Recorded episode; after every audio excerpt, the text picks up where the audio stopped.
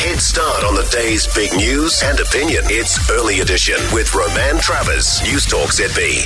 13 past 5. Those black bugs, are you seeing them devastating your cabbages? Do let me know. 9292 is the text.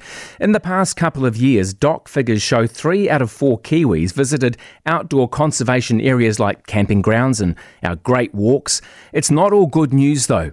We're still not as good as protecting the sites as we should be. DOC figures show two out of five visitors to protected areas in the past two years noticed damage from others. Mm.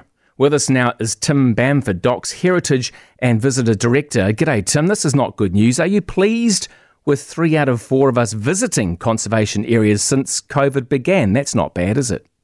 Oh, it's fantastic. It's great to see the majority of New Zealanders getting into their back door backyard. Yeah, yeah, it is. I guess it's because we couldn't do much else really apart from watching Netflix. How busy were our great walks, in particular over last summer, compared to when we, we had the international tourists? Did you notice a big drop, or, or did Kiwis still book most of the great walks that we have? It's still been pretty busy. Like overall, there's been less demand. It's been about a, a around a 10% drop, um, but over 50% more Kiwis did a great walk last year um, compared with pre-COVID, which is just awesome to see Kiwis getting onto these iconic multi-day tracks. Oh, it really is. I've got a long list of them to do, and I've still done none of them. Two out of five Kiwis noticed damage from others at protected sites. What sort of damage are they referring to? Um, it's a range from damage to natural landscapes like litter and gritty, um, uh, litter, graffiti, human waste, and then also things like crowding, too many visitors, and then poor, inappropriate visitor behaviour. So it's just a reminder that it's a real, ch- it's a really good chance when you're in the outdoors. Just be respectful, treat it like it is your place, which it is. Um, look after yourself and take out your rubbish with you. Yeah, what is it? What's that? I learned that years ago. I used to work for DOC years ago. To take nothing but photos, leave nothing but footprints.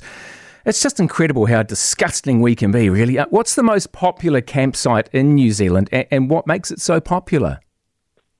So Northland in general is our busiest camping region, and Uretiti Beach and Otamure um, Bay, they're the two busiest campsites, and it's mainly because it's super warm up there. It's right next to the beach, um, and it's great for all types of um, families and people to go up there and use it. Yeah, it must be very warm, Tim, because not many people wear clothes, I hear.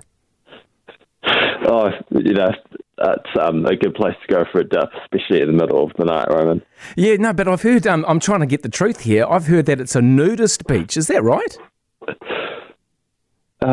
I'm not too sure um, if Uretiti Beach is a nudist beach, Roman. Gee, okay, that's a very good reason for me not to go there.